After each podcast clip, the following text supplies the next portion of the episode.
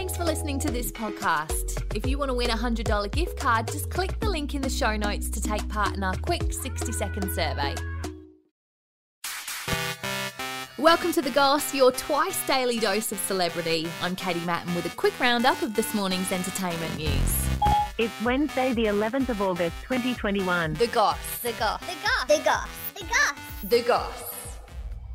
Prince Andrew is being sued by a victim of Jeffrey Epstein, claiming the prince also sexually abused her. There are a number of things that are wrong with that story. Ghislaine Maxwell said she was sex trafficked by Epstein and has filed papers this week saying Prince Andrew sexually abused her at Epstein's house and other locations when she was under eighteen. It was a convenient place to stay. The lawsuit states twenty years ago, the prince's wealth, power, position and connections enabled him to abuse a frightened, vulnerable child. Prince Andrew has not yet responded to the lawsuit. It comes around the two-year anniversary of Epstein's death in a New York jail whilst awaiting trial for sex trafficking. Do I regret the fact that he has quite obviously conducted himself in a manner unbecoming?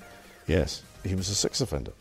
Rebel Wilson has said she wants to smuggle covid nineteen vaccines to Australia, saying she'll fly the Qantas planes if she has to. This year, I'm like, it's going to be the year of health. She joked that she'll start in Vegas and bring them to Australia so that everyone can get on with their lives as normal and that we are being left behind. It comes as much of the country is back in lockdown and only twenty-two percent of people have had a second dose of the vaccine. She joins a bunch of celebrities keen to encourage the vaccine, including Jennifer Aniston, Isla Fisher, Ariana Grande, Russell Crowe and Kyle Sandilands. These people that are actual doctors and scientists, get the vaccine. Don't be one of those anti-vaccine losers. It's in everyone's best interest to get the vaccine. Why not? I'm vaccinated for everything else.